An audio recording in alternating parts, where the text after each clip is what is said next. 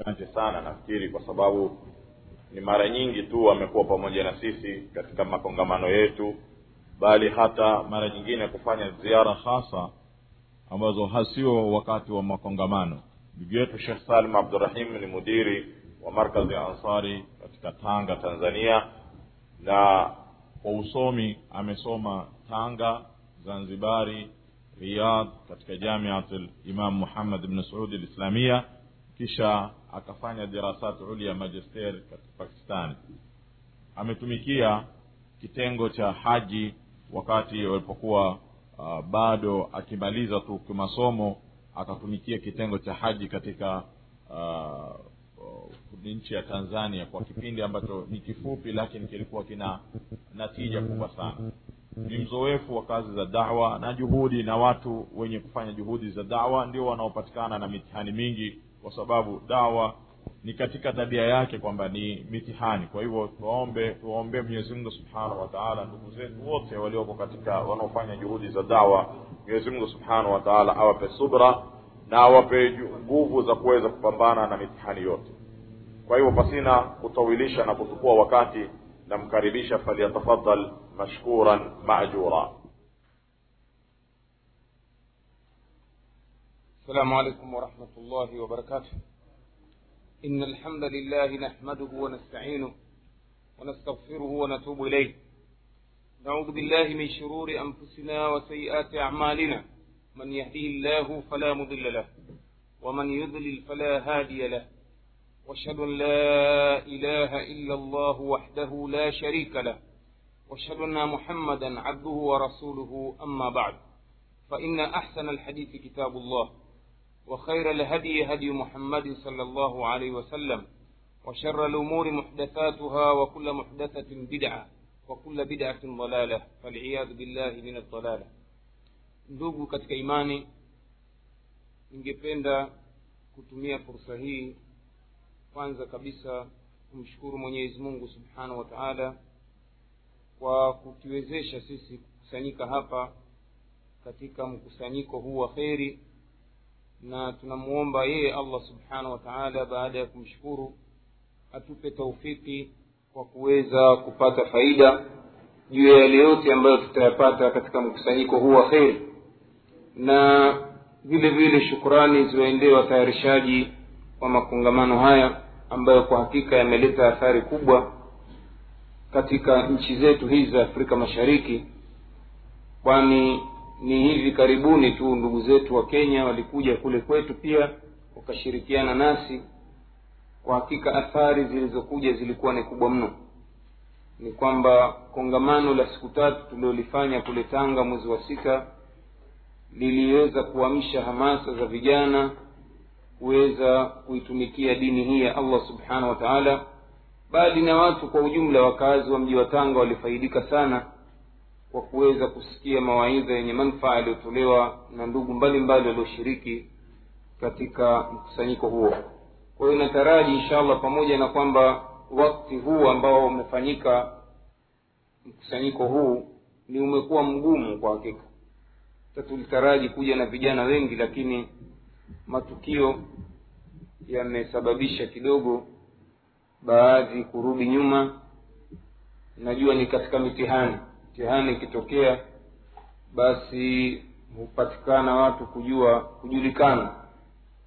Watu ambao wenye thabati na wengine kuwa wadhaifu. Ni jumla ya mitihani ametujalia mwenyezi mungu subhanahu wataala pia matukio haya ya kwenu yaliyoingia mambo ya uchaguzi na nini nayo yameleta athari kiasi fulani. Inavyohisi kulinganisha na siku za nyuma tuliohudhuria makongamano kama haya. Ni katika mitihani hii ambayo waislamu inawaingia lakini kwa ujumla ndugu zangu katika imani albaraka fikum baraka iko kwenu nyinyi ambao ni wachache lakini uchache wenu ni hujja mbele ya mwenyezi mungu subhanahu wa taala na mbele ya wanadamu. Kwani siku zote wingi siyo hoja. Kwa hiyo tunawapa shukurani kwa kuweza kuacha makazi yenu na kuja kusikiliza mambo haya ya kheri tuombeane allah subhanahu wa taala mwenyezi mungu atulipe kwa nia zetu njema. Allahumma amin. Ndugu katika imani mazungumzo yangu ya leo hii asubuhi yatakuwa ni utangulizi wa maada ambayo kwa mujibu wa wapangaji wa, wa, wa, wa kongamano hili nitakuja kuizungumza.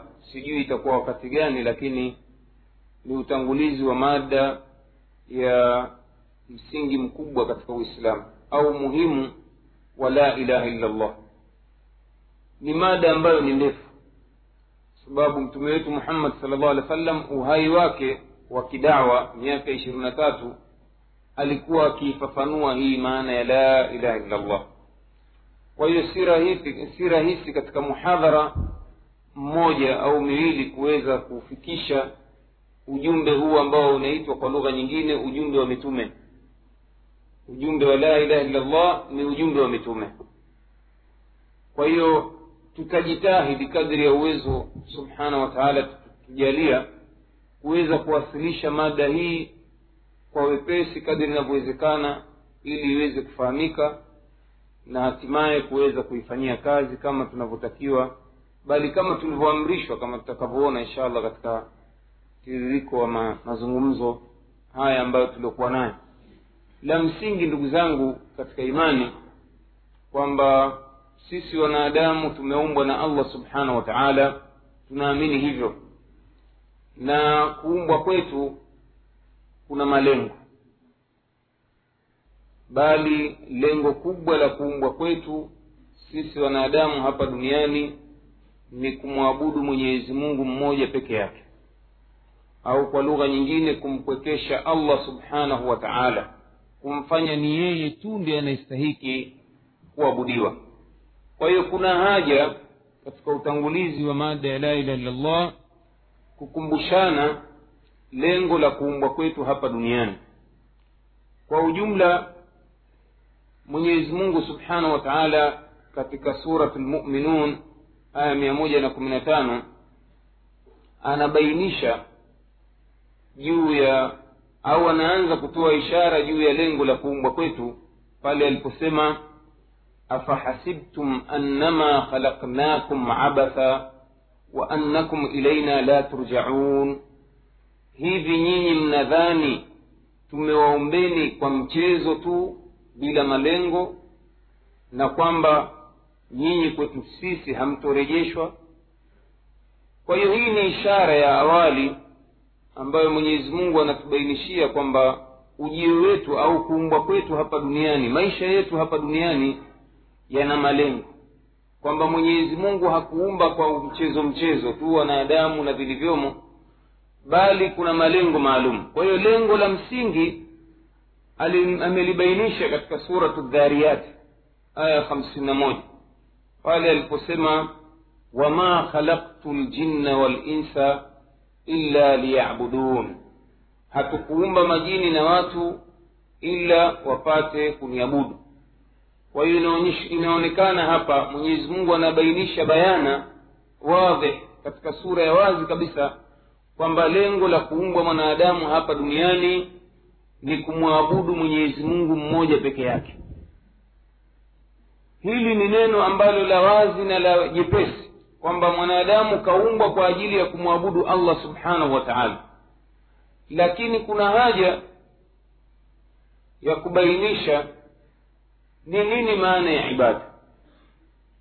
Kwa sababu ni jambo ambalo zito kuona kwamba mwenyezi mungu subhanahu wa taala kama alivyobainisha katika suratu nahli na suratu lambiya kwamba hili lilikuwa ni lengo tukufu la mitume la kazi za mitume.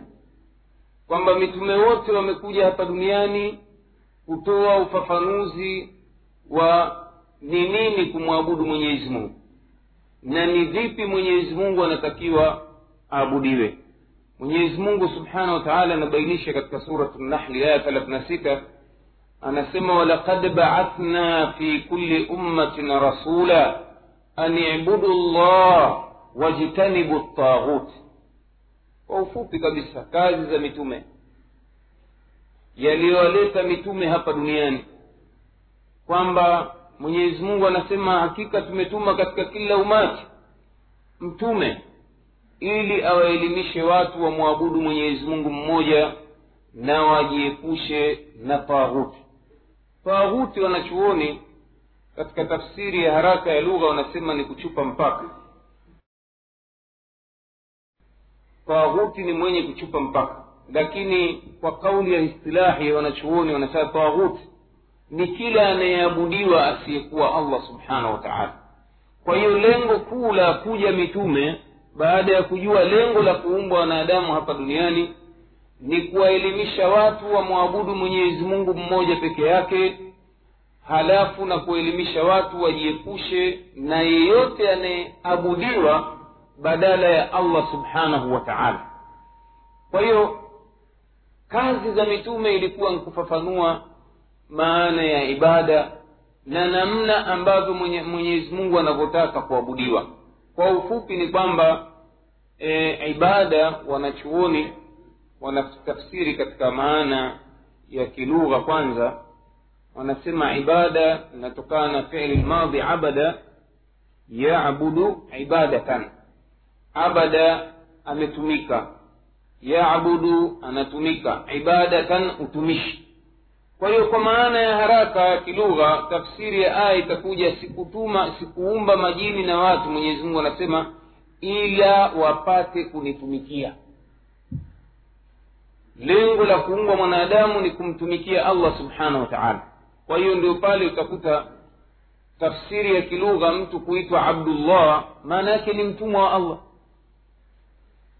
na ndio mtume akasema sala llahu alehi wa sallam ahabu lasma ila llahi ni abdullahi na abdurahman kwa nini kwa sababu ndiyo jina linaloelezea lengo la kuumbwa kwake mwanadamu abdullah mtumishi wa allah abdullah mtumwa wa allah kwa nini kwa sababu kazi za mitume zimekanusha utumishi wa wanadamu kwa wanadamu wenzao wanadamu kwa viumbe bali wamebakisha utumishi kwa allah peke yake subhanahu wa taala.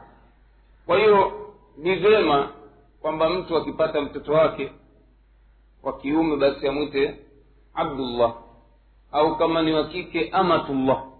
Jina zuri kabisa. Kwa sababu nini? Linatoa tafsiri ya haraka ya wazi ya kwamba huyu ni mtumwa wa allah subhanahu wa taala bali hata sisi tuliokuwa majina mengine na wazazi wetu bado tunabaki sisi ni watumwa wa allah twakubali hatukubali. Ni masala ya mtu kutekeleza amri ya allah subhanahu wa taala ambayo wanachuoni wanasema adhamu ma amara llahu taala eh, ibadahu ni atauhid jambo kubwa kabisa ambalo mwenyezi mungu amewaamrisha wanadamu katika amri kuu. Amri ya kwanza kabisa iliyokuwa kubwa na tukufu ni watu kumwabudu allah peke yake.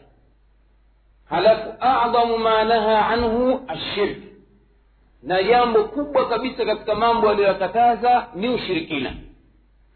Kwa hiyo kuna haja ndugu zangu kwa hii kazi tukufu waliofanya mitume wote kwamba ni lazima watu waliowarithi mitume wa allah subhanahu wa taala ambao ni wanachuoni au tulabu lilmi kufanya kazi hii tukufu ya mitume. Kazi ya kuelimisha watu wamwabudu mwenyezi mungu mmoja peke yake. Na ndiyo ufaulu wa wanadamu hupatikanwa kwa wao kumwabudu allah subhanahu wa taala. Angalia mfano katika suratu nur aya hamsini na tano. Mwenyezi subhanahu wa anatoa ahadi kwa waumini قال القسم وعد الله الذين آمنوا منكم وعملوا الصالحات لا يستخلفنهم في الأرض كما استخلف الذين من قبلهم ولا يمكنن لهم دينهم الذي ارتضى لهم ولا يبدلنهم من بعد خوفهم أمنا. مش ونختمش آية نسمى يعبدونني لا يشركون بي شيئا.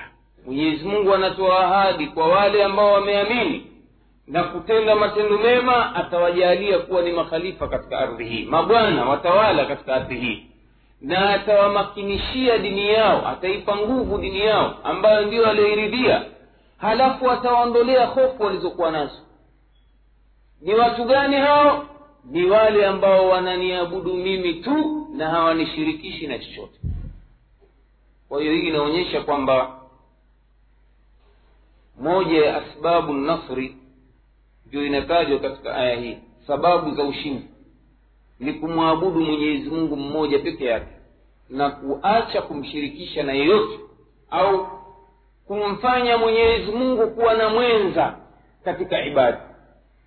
Kwa hiyo tunaona kwamba hili ni jambo muhimu kabisa ambalo mitume wote wamelitilia hima na mtume wetu muhammad salllah alih wa sallam kipindi ambacho miaka ishirini na tatu ya dawa kumi na tatu alioishi madina e, aliyoishi makka na kumi aliyoishi madina yote utakuta uhai wake ni kuelimisha watu tauhidi kuelezea fadhila za tauhidi mambo ambayo ya manfaa yatapatikana katika maisha ya mtu kwa yeye kuihakikisha tauhidi yaani kumwabudu allah peke yake na madhara ambayo yatamfika kwa yeye kuiacha tauhidi au kwa lugha nyingine kwa yeye kufanya matendo ya ushirikina kwa hakika ni mambo makubwa kiasi ambacho mtume wetu sala llahu alehi wa sallam mnaona kajalia neno la ilaha illa llah ni katika adhamu aladhkari katika adhkari tukufu kabisa nyiradi tukufu kabisa ili nini mtu kum, kumkumbusha kalimatu tauhid bali katika jumla ya alfadhu lmathura za ibada ni kalimat la ilaha illa llah ambalo katika masikio yetu hulisikia likataraddadi karibu mara tano kwa siku. Katika adhana iwe waswali huswali basi utalisikia hili wakumbushwa katika adhana hitimisho la adhana la ilaha illa llah ni ibada tukufu. Ndani ya swala kama mwenye kuswali utalitamka wataka hutaka ndani ya ibada nyingine hija. Utalitamka wataka hutaka ibada zote zimefungwa kwa ujumla na kutaraddad au kuradidi matamko au tamko hili tukufu ambalo wanachuoni wanaliita ni kalimatu tayiba ya neno jema. Kwa hiyo ndugu zangu katika imani kuna umuhimu mno wa kulitangaza neno hili na kulielimisha na kuwahadharisha watu na matendo ambayo wanasema yunafi atauhid yanakwenda kinyume na kalima la ilaha illallah yaani matendo ya ushirikina. Kuna haja ya kufanya hivyo. Kazi za mitume bali ni kazi za mitume wa mitume. Sijui mnanielewa sasa mitume wa mitume. Yaani wajumbe waliotumwa sehemu tofauti katika ulimwengu ilikuwa maneno wanaambiwa waelimishe watu. Mfano mzuri tunaona mtume sala llahu alehi wa sallam wakati anam, anamtuma mjumbe wake muadhi bni jabal kuelekea alyaman anamwambia kwanza hali ya watu hawa wanawaendea ya muadh innaka taqdimu ala qaumin min ahli lkitab hakika wewe unawaendea watu katika ahli kitabu na kumwambia maneno haya ni kwamba muadhi kishaelewa kishaambua wewe unawaendea watu katika ahli kitabu ni neno la kiistilahi ambalo mtume alilitumia qurani imeitumia ukishasema ahlulkitabu washajulikana nani? Ni mayahudi na nani ja manasara. Kwa hiyo mayahudi na manasara wana tatizo gani? Kubwa kabisa. Shirki. Kumjalia isa kwamba ni mungu ni ilah. Wakimwita ni mwana wa mungu bado wamempa kazi na utukufu wa ilah wamempa sifa zote ambazo anastahiki allah subhanahu wa taala. Ndio jana tulikuwa twaingia hapa tukaona mtu mmoja akaandika kwenye gari naonekana mkristo huyu kwamba kila goti kwake litapigwa. Nani huyo amkusudia? Yesu. Yesu ndiye jibu. Gari nyingine linaandikwa hivyo. Kwetu kule wakristo ndio tabia yao hiyo. Yesu ndiye ponyo yesu ndiye sijui kinga. Yesu ndiye hivi zile kazi za allah zote ambazo walikuwa stahiki kufanyiwa yeye allah peke yake. Wamem, wamempa nani? Isa bni maryam. Kisa nini kazaliwa bila ya nani? Bila baba. Kwa hiyo mtume anamwambia muadh innaka taqdimu ala qaumin min ahli lkitab falyakun awalu ma tadcuuhum ilaihi shahadat an la ilaha illa llah au katika riwaya nyingine an yuwahidu llaha liwe neno la kwanza kabisa ambalo utawaambia hawa watu washirikina hawa ni la ilaha illa llah au riwaya imekuja nyingine wampwekeshe mwenyezi mungu katika ibada awe ni yeye peke yake ndiyo anayestahiki kuabudiwa halafu akamwambia wakilijua hilo wakishalikubali basi faalimuhum ana allaha kad iftaradha alaihim khamsa salawati wakishalijua hilo somo la la ilaha illa llah ndio waelimishe kwamba mwenyezi mungu amewafaradhishia swala tano halafu wakaendelea kumweleza wakilijua hilo waambie kwamba mwenyezi mungu amewafaradhishia sadaka kwa maana ya zaka ambazo zichukuliwe kutoka kwa matajiri wao na kupewa mafakiri wao. Ndio hapa wanachuoni katika istimbati ya hukmu za kisheria wanasema hii hadithi inaonyesha umuhimu wa atadaruji katika dawa. Atadaruj ni kulipeleka jambo kulingana na hali ya watu. Mahala ambapo utakuta watu wanafanya matendo ya ushirikina basi jambo la kwanza waelimishe umuhimu wa tauhidi na madhara ya ushirikina. Mpaka wayajue. Wakishayajua hayo ndo waelezee mambo mengine ya misingi katika misingi mikubwa ya dini. Swala na mengineyo lakini haiyo haiwi kuwa ni hikma katika dawa. Unawakuta watu ni washirikina wanaabudu mizimu wanaabudu masanamu wanaabudu hawaza nafsi zao wanaabudu mawe mapango miti. Wewe umekazaniwa wafundisha swala. Namna ya kuswali. Wakati huyo anayemswalia hawamjui hawamtambui. Wakati mwenyezi mungu anasema fasalli lirabbika wanhar. Swali kwa ajili ya mula wako chinja kwa ajili ya mula wako. Kwa hiyo mtu hajui umuhimu wa kuswali kwa ajili ya mula wake unakwenda kumwelezea habari ya swala. Kwamba ukitaka kuswali basi chukua tahara baada ya kuchukua tahara elekea kibla lete takbira ihramu weka mikono yako kifuani soma dua listiftahi na nini kweli ni muhimu. Swala imadu din swala ni nguzo katika dini lakini nguzo kuu au nguzo mama tutasema katika lugha nyingine ni mtu kuikubali kwanza la ilaha illa llah kwamba hapana apasaye kuabudiwa kwa haki iwe ni ibada ya swala au ibada nyingine isipokuwa ni allah peke yake kwa hiyo ndio tunaona mitume wa mitume kazi zao wakienda maeneo ya washirikina jambo la kwanza kabisa kuelimisha watu tauhidi kuwafundisha watu la ilaha illa llah ndio pale twasema maneno haya pengine kwa wenzenu waliohudhuria wanakuwa wayasikia kila siku. Mwisho huchosho ah shekhe naye kila siku la ilaha illallah kila siku maana ya tauhidi kila siku shirki. Hapana ndiyo kazi za mitume na mitume wa mitume. Kwa hiyo mtu yeyote ambaye amefikishiwa na ujumbe huu na akauelewa anawajibika yeye kuutangaza kwanza nyumbani kwake. Waandhir ashirataka laqrabina watangazia jamaa zako wa karibu ujumbe huu. Ndio pale unaona nani mtume sala llahu alih wa sallam aya hii akawaita watu wake. Kwa majina hasa na kuwaelezea kwamba mimi sina dhamana ya nafsi zenu jama kila mmoja aiangalie nafsi yake.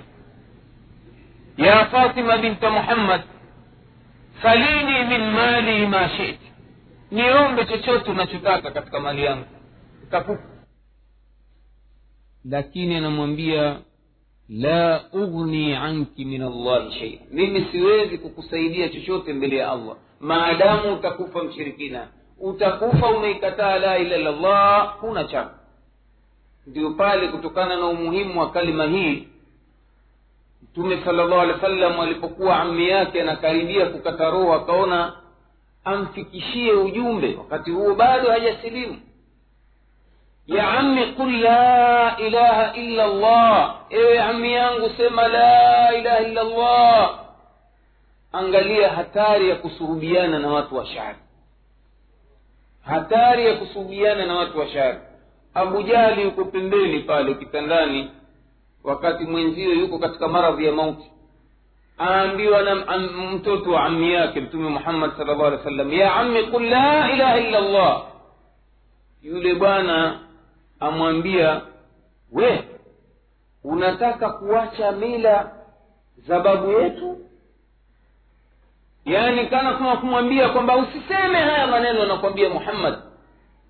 Endelea kubaki na na maneno ambayo tumerithi kwa mababu zetu. Ya kuabudu miungu zaidi ya mmoja. Kwa hiyo yule bwana pamoja na kwamba mtume ameradidi hili neno kumwomba kumtaraji ya ammi kul la ilaha illa llah mwisho ya yote akakata roho katika kulikataa neno hili ala millati abdilmutalib kafa na mila ya abdulmutalib pupa ya mtume sala llahu alehi wa sallam katika kufikisha ujumbe kwa jamaa zake wa karibu. Kufikisha ujumbe kwa wanadamu kwa ujumla kwa sababu ni agizo aliopewa na allah subhanahu wa taala. Ndio maana tunaona mtume alikuwa na pupa sana juu ya umati wake katika kulifikisha neno hili na kuwahadharisha watu madhara ya ya kwenda kinyume na neno hili. Na kwamba mwanadamu hawezi kusalimika kama akifa kalikataa neno hili amekula hasara. Inna allaha la yaghfiru an yushraka bihi wa yaghfiru ma duna dhalika liman yasha. Hakika mwenyezi mungu hasamehe dhambi za mwenye kumshirikisha lakini anasamehe madhambi mengine kwa mtakaye ndio pale alipomwambia sala llahu alehi wa sallam katika hadithi iliyopokewa na imamu muslim amwambia abu dhar kumbainishia katika fadhila za tauhidi man qala la ilaha illa llah dakhala ljanna mwenye kusema la ilaha illa ataingia peponi riwaya nyingine man qala fi akhiri hayatihi la ilaha illa atakayesema mwisho wa uhai wake la ilaha illa llah ataingia peponi abu dhari akashangazwa na maneno haya akamwambia mtume sala llahu alehi wa sallam wa in saraka wa ya rasul llah hata kama alizini alipokuwa duniani alikuwa mwizi alipokuwa duniani basi kwa kusema yeye tamko ila la ataingia peponi mtume akamwambia wainzana in zana hata kama alizini na kuiba. Madhambi makubwa haya jama kuzini kuiba kulewa ni katika kabairi lithmi lakini fadhla ya la ilaha illallah itamsamehesha majidhambi yake yote. Hatimaye ataingia peponi. Awe ameadhibiwa kama tunavyoitakidi ahlusunna waljamaa kwamba mtu anaweza akaadhibiwa kwa madhambi yake makubwa kwa uzinzi ulevi kuacha kufanya ibada aweza akaadhibiwa. Lakini hatima yake ni kwamba atatolewa motoni kuingia peponi. Imma kwa shafaa ya mtume sala kwa maombezi ya mtume sal llahu alih wasallam au kwa fadhila za mwenyezi mungu subhanahu wa taala kwa waja wake. Walioitamka waliolitamka neno hili wakatolewa wakaingizwa peponi. Ni kwamba hakuna atakayedumu motoni kwa yeye kuwa ameondoka duniani na la ilaha illallah. Ndio pale mtume kubainisha wewe fanya madhambi makubwa kiasi gani. Lakini maadamu umekufa na tamko la tauhidi hili basi hadithi zinasema mwenyezi mungu atakusamehe mfano wa madhambi yako kama vile dunia na yaliyomo. Zini wewe na wanawake milioni moja lewa lita milioni kumi. Sijui ka duniani. Unaona eh? iba mali za amerika yote. Bali hizo zaweza zikawa halali. Za mali za waislamu. Unaona eh? hatimaye maadamu umekufa na la ilaha illallah basi utaingia peponi. Ni neno lina fadhila kubwa hapa hatukusudia kuchambua sana fadhila za, za, za huenda tukajagusia tena katika kuelezea baadhi ya aina za tauhidi ambazo watu wameziacha na baadhi ya matendo ya ushirikina ambayo leo yameimarika katika nafsi zetu na katika miji yetu. Tutakuja yazungumza wakati mwingine. Lakini hapa ndugu zangu ni ufafanuzi wa neno ibada. Yabudunani ai yuwahidunani waniabudu mimi tu yani wananikwekesha mimi tu katika ibada. Ndiyo tafsiri yake hii. Lima yuhibuhu llah wayarda min alaqwali walamali ldhahira walbatina. Ibada ni ismun jami ni jina lenye kukusanya kila analolipenda mwenyezi mungu na kuliridhia katika kauli na matendo yetu tunayoyafanya ya dhahiri na ya siri tendo lolote la ibada ambalo tunalifanya sisi mwenyezi mungu analiridhia basi linaitwa ni ibada. Kila tendo analoliridhia allah subhanahu wa taala. Ndio pale tunaona umuhimu wa kufafanua maana ya neno ibada katika maana pana ambayo ameifasiri mtume sala llahu alehi wa sallam na siyo ile maana finyu ambayo wameifasiri baadhi ya wanachuoni au baadhi ya watu wasiojua hasa maana ya neno ibada nasema hivi kwa sababu walio wengi katika uislamu wa ulimwenguni wamelifasiri neno ibada kwa maana ndogo finyu kwamba ibada maana yake ni shaairi. Kisema shaairi yani yale mambo ambayo yanadhihirika wazi kufanywa kwamba haya sasa ndio ibada. Kwa mfano swala funga saumu hija unaona ni mambo ambayo yanaonekana dhahiri ni mambo ya ibada yale. Kwa hiyo watu wameyachukulia walio wengi kwamba haya tu ndio ibada. Na hii tafsiri imekuja baada ya ima watu kutoelewa waislamu au kupotoshwa maana ya ibada na makafiri na waislamu wakalikubali neno hili. Ndio kule kwetu ukiangalia mpaka kwenye katiba za jamhuri hizi constitution hata hii yenu ya kenya kwa sababu zote hizi za kiingereza wamekuja kubadilisha maneno kuwahadaa watu wa makafiri wakaweza wakaamini maneno haya. Kwamba ibada utakuta kwenye constitution ya tanzania wameeleza wazi kwamba e, mtanzania ana uhuru wa kuabudu anachotaka. Hata kenya nafikiri imo kwenye constitution yenu kwamba mna uhuru wa kuabudu au sivyo lakini hii haya maneno haya yamekuja kwa ile tafsiri ile finyu unaona ile narrow translation ambayo wameikusudia wao kwamba ibada ni swala funga hija zaka. Ndio maana sema mkenya ana uhuru wa kuabudu anavyotaka. Lakini ile tafsiri aliyoikubali mwenyezi mungu ambayo ndiyo aliyowapa mitume kwamba ni ismun jami ni jina lenye kukusanya kila analolipenda mwenyezi mungu na kuliridhia. Hii hawaikubali kwa sababu lau kama ikiwa tutaikubali au tutakwenda sambamba na tafsiri hii maana ya maneno haya mkenya ana uhuru wa kuabudu kwa maana ana uhuru wa kuanzisha mahkama zake za kisheria na kumkata mwizi mkono. Inawezekana hilo kenya kwa nini? Kwa sababu kumkata mwizi mkono katika ibada kumpiga bakora mzinifu katika ibada ni amri. Kwa hiyo kama ni amri inaonyesha hili jambo mungu analiridhia jama au sivyo? Wasariku wasarika faktauu aidiyahuma jazaan bima kasaba nakalan min allah anasema mwizi mwanamme anapoiba na mwizi ana mwanamke anapoiba ikateni mikono yao. Hii ndiyo adhabu inayotoka kwa mwenyezi mungu subhanahu wa taala. Kwa hiyo maadamu ni amri inaonyesha kwamba kwa tafsiri ya neno ibada ni jambo mungu alipenda na kuliridhia.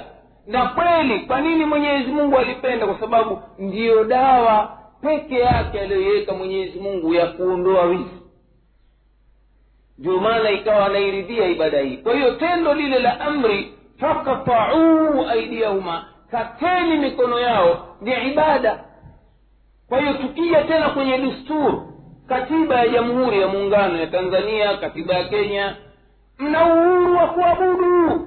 Kwa maana mna uhuru wa kuanzisha mahakama za kisheria kuwakata wezi mikono kuwapiga bakora wazinifu kwa sababu ni amri au sivyo? Zaniatu wazani fajliduu kulla wahidin minhuma miata jalda mzinifu mwanamke akizini mzinifu mwanamme akizini kama wajaoa tafsiri ya aya hii wapigeni bakora mia moja wala taakhudhukum bihima rafatun fi dini llah wala isiwapelekee kupata kufanya huruma juu ya adhabu yake hii katika dini ya mwenyezi mungu kwa hiyo ni sehemu ya dini kutekeleza ibada hii ni sehemu ya dini. Kwa hiyo yale maneno anaotuambia watu wa siasa kwamba mtu ana uhuru wa kufuata dini anayotaka. Mtu ana uhuru wa kuabudu maneno ya urongo hayana ukweli. Kwa nini? Pindipo waislamu wasa haya sasa tufuateni dini. Haya sasa tumkateni mwizi mkono. Do rungu la dola litasimama juu yako uende ukamkate mwizi mkono. Ni kesi ya jinai hiyo jama wewe umekwenda kumkata um, um, raia wa nchi umekwenda kumkata mkono wewe. Jela miaka mingapi? Miaka ishirini thelathini. Wewe umekwenda kumpiga mtu bakora kwa sababu ya starehe. Watu wamefanya kitendo kwa kuridhia. Maake hakuna zinaa ukwetu kwetu kwa mujibu wa kanuni na sheria za nchi zetu hili neno zina wala halimu kwenye sheria. Halimu kabisa kwa nini? Kwa sababu zina kwa mtazamo wa dini ni mwanamme ajnabii kumwingilia mwanamke ajnabia. Tayari panapatikana ushahidi zinaa hilo.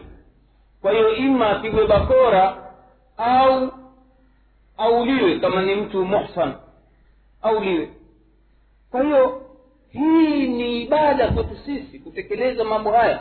Lakini iwe mtu kazini nchi hii au huko kwetu kakaa na mwanamke ajnabia wakatongozana wakaridhiana wakapanga loji hoteli wakafanya kitendo anaita kitendo cha ndoa kule kwetu. Weke heshima hiyo.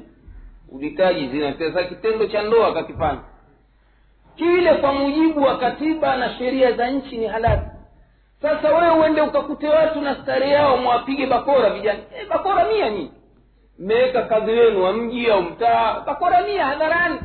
Do utafungwa wewe miaka si chini ya kumi. Kwa nini umeingilia uhuru wa mtu? Starehe za mtu. Kwani wewe hawa watu si wameridhiana bwana? Utaambiwa hivi.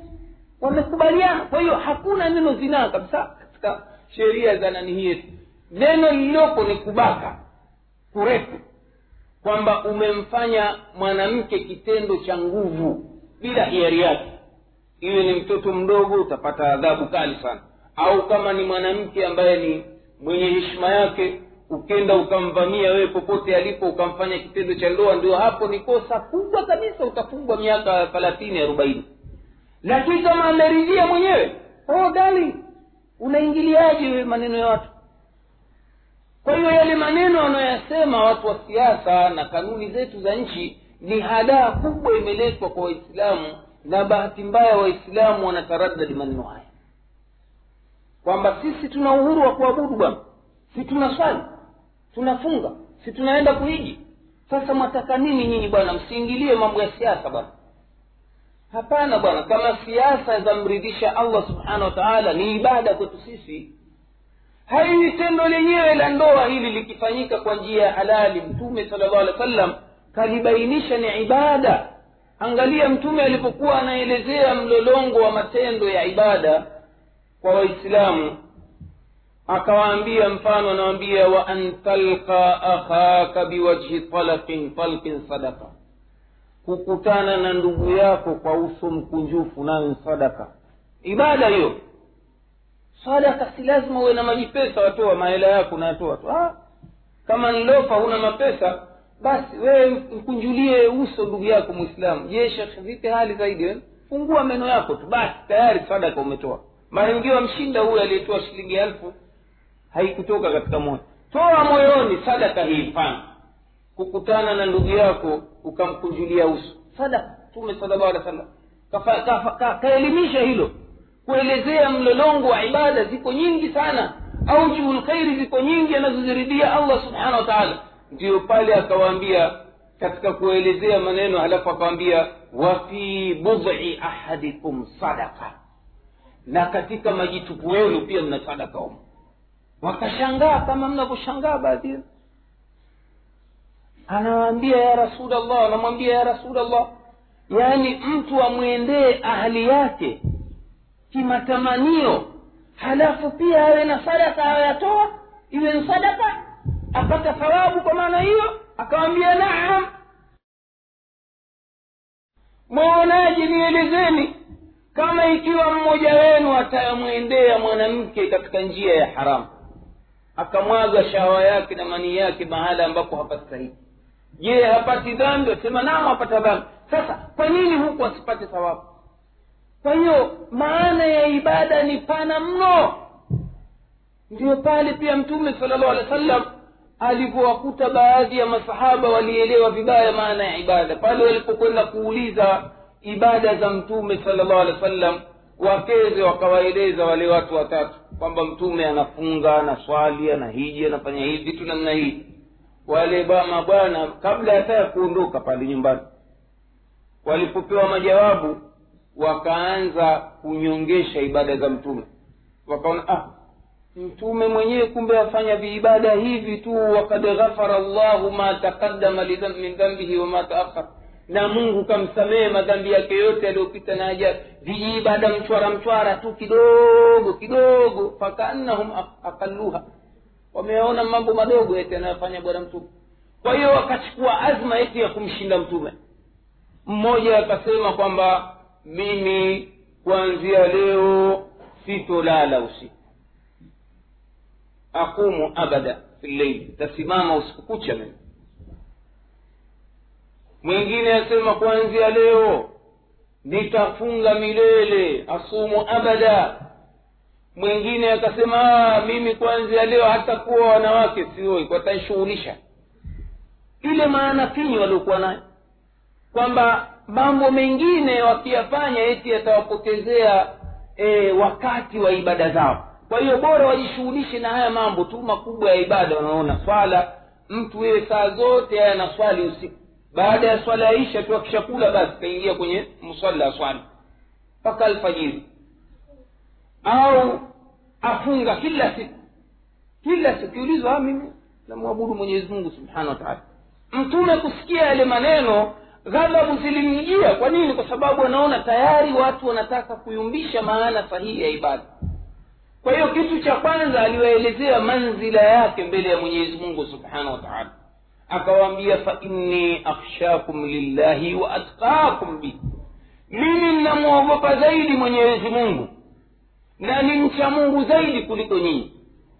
Lakini mimi jamaa ninasimama baadhi ya usiku na ninalala mimi ninawaendea wake zangu. Mimi ninaoa wanawake. Kwa hiyo akawaambia kalima maarufu anaambia akawaambia faman raghiba an sunnati falaisa minni. Yeyote ambaye atakwenda kinyume na mwenendo wangu huu basi si katika mimi. Kwa hiyo mtume sala llahu alehi wa sallam anawabainishia kwamba kama alivyowabainishia baadhi ya masahaba pia waliona kwamba wafunge kila siku wasimame usiku kucha akawaambia hapana bwana wa inna lijasadika alaika haq. Na kiwiliwili nacho kina haki juu yako bwana kinataka kupumzika kulala nako ni ibada jambo la kumridhisha allah subhanahu wa taala. Wa inna liahlika alaika haq na mkeo naye ana haki. Kuna bwana mmoja alikuwa kamtupa kabisa mkewe katika masahaba.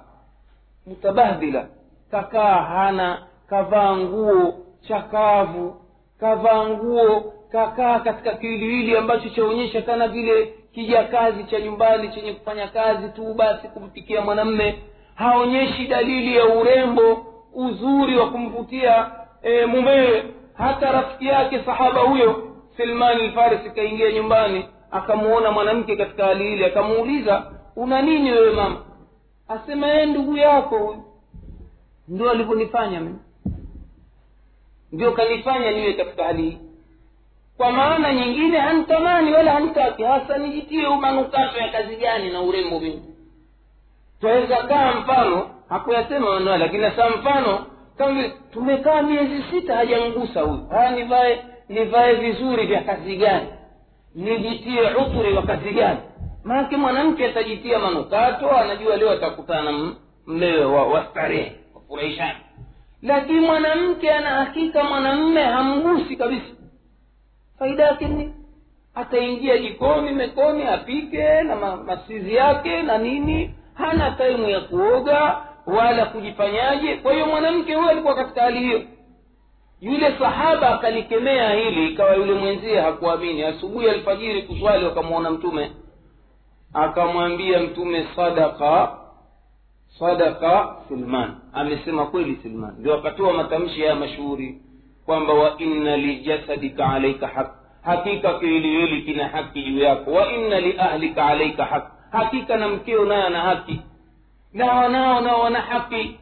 Saatan fasaa ndio pale pia hambala sahaba mmoja mtukufu naye anatoka nyumbani analia. Anakwenda kwa mtume kutaka kumuuliza fatwa juu ya matendo anayoyafanya nyumbani na wanawe kufika njiani anamkuta abubakari sidiki radiallahu anhu. Malak ya handala una nini? Asema wallahi ana munafik hakika mimi mnafiki. Kwa nini?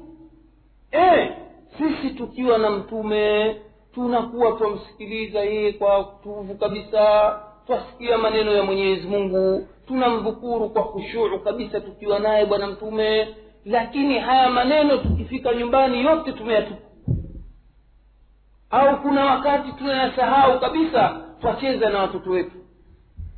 E, mara nyingine mtu katika hikma za kulea watoto waweza ukakaa ukajigeuza farasi chini wapiga magoti wambia mtoto akae ng'ombe mtoto sasa yale mambo kwamba ni katika ulezi kumfanya yule mtoto asione kwamba wewe ni mtu wa kutisha uko karibu naye uko hivi. Ni katika mambo aliyafanya bwana mtume alehi wa sallam mtume ana sujudu vijukuu vyake vinakuja kumpandia juu ya mgongo. Mwenyewe asema nimekaa nimedumu kwenye sijida muda mrefu mpaka jamaa amalize starehe yake huko nyuma. Hicho chaondoka chenda zake. Ndio hapo anainuka. Kuchunga hali za watoto. Kwa hiyo hili hamwala liliona ni jambo baya la kucheza na watoto. Naye abubakari akamwelewa mwenziwe vizuri ati akaona sawa hivi. Kuambiwa yale maneno na yule jamaa na kwiku analia naye akaangua kendeni kendeni kwa mtume sala llahu alih wasallam. Tukashtaki hali hii. Mtume kuambiwa akatabasamu akacheka akafurahi. Akawaambia jamani saatan fasaa kila jambo na wakati wake. Lau kama mtume anawaambia maneno mashuhuri lau kama mngelikuwa nyinyi wakati wote mnakuwa katika hali kama mnayokuwa nayo mimi wakati mko pamoja na nyinyi basi lasafahakum lmalaika malaika wangekuwa saa zote majiani wanawapa mikono. Maake mngekuwa na daraja umalaika malaika. Hana mchezo ni ibada saa zote yani swala nani nini kumtukuza mwenyezi mungu subhanahu wa taala. Kwa hiyo jamani saa na saa ibada ziko sampuli nyingi. Kuna ibada ambazo mtu anazifanya kufariji moyo wake kufurahisha kiwiliwili chake ambazo zote mtume salllahu alehi wa sallam kazifanya hivi. Kuna wakati mtume anakwenda na masahaba nje ya mji jihadi huko nini anaongozana na baadhi ya wake zake. Kwa hiyo anawambia masahaba wale tangulieni tangulieni tangulieni chapukeni nendeni. Basi yeye atroti na wake zake washindana mabio mama aisha ndiyo ambaye anasimulia kisa hiki asema wakati nilikuwa hafifu mwili wangu nilikuwa namshinda mtume. Lakini alipojaa maungo yake baadaye ikawa mtume anamshinda yeye. Si jambo la kero hili katika dini kuwa wewe ni shekhe laika hausi ukaenda alfajiri hakuna watu. Wewe na mkeo mkashindana mabio watu wa kileo ukionekana wewe ni shekhe mashuhuri wafanya hivyo wasema unaona qurani ishamchanganya yule bwana. Haya mliona wapi? Ni shekhe mzima adhirika barabarani adhirika kwa nini? Kwa sababu tumejenga itikadi kwamba mtu ukiwa anajishekhe na ringi zako za vilemba vitano sita basi wewe ni mlima kama vile mount kenya au kilimanjaro umetulia wewe. Utaharaki hakuna harakati zozote za kiwiliwili hakuna kucheza karate wala judo wala nini. Kinyume na mafunzo ya mtume sala llah alih wasallam. Ilikuwa katika ibada kuwaandaa watu kwa ajili ya jihadi kwa michezo ya kishujaa. Ni aya mwenyezi mungu hiyo. Waaiduu lahum ma stataatum min quwa wa min ribati lkhaili turhibuna bihi aduwa llahi wa aduwakum waandaye kadiri mnavyoweza waislamu kwa ajili ya maadui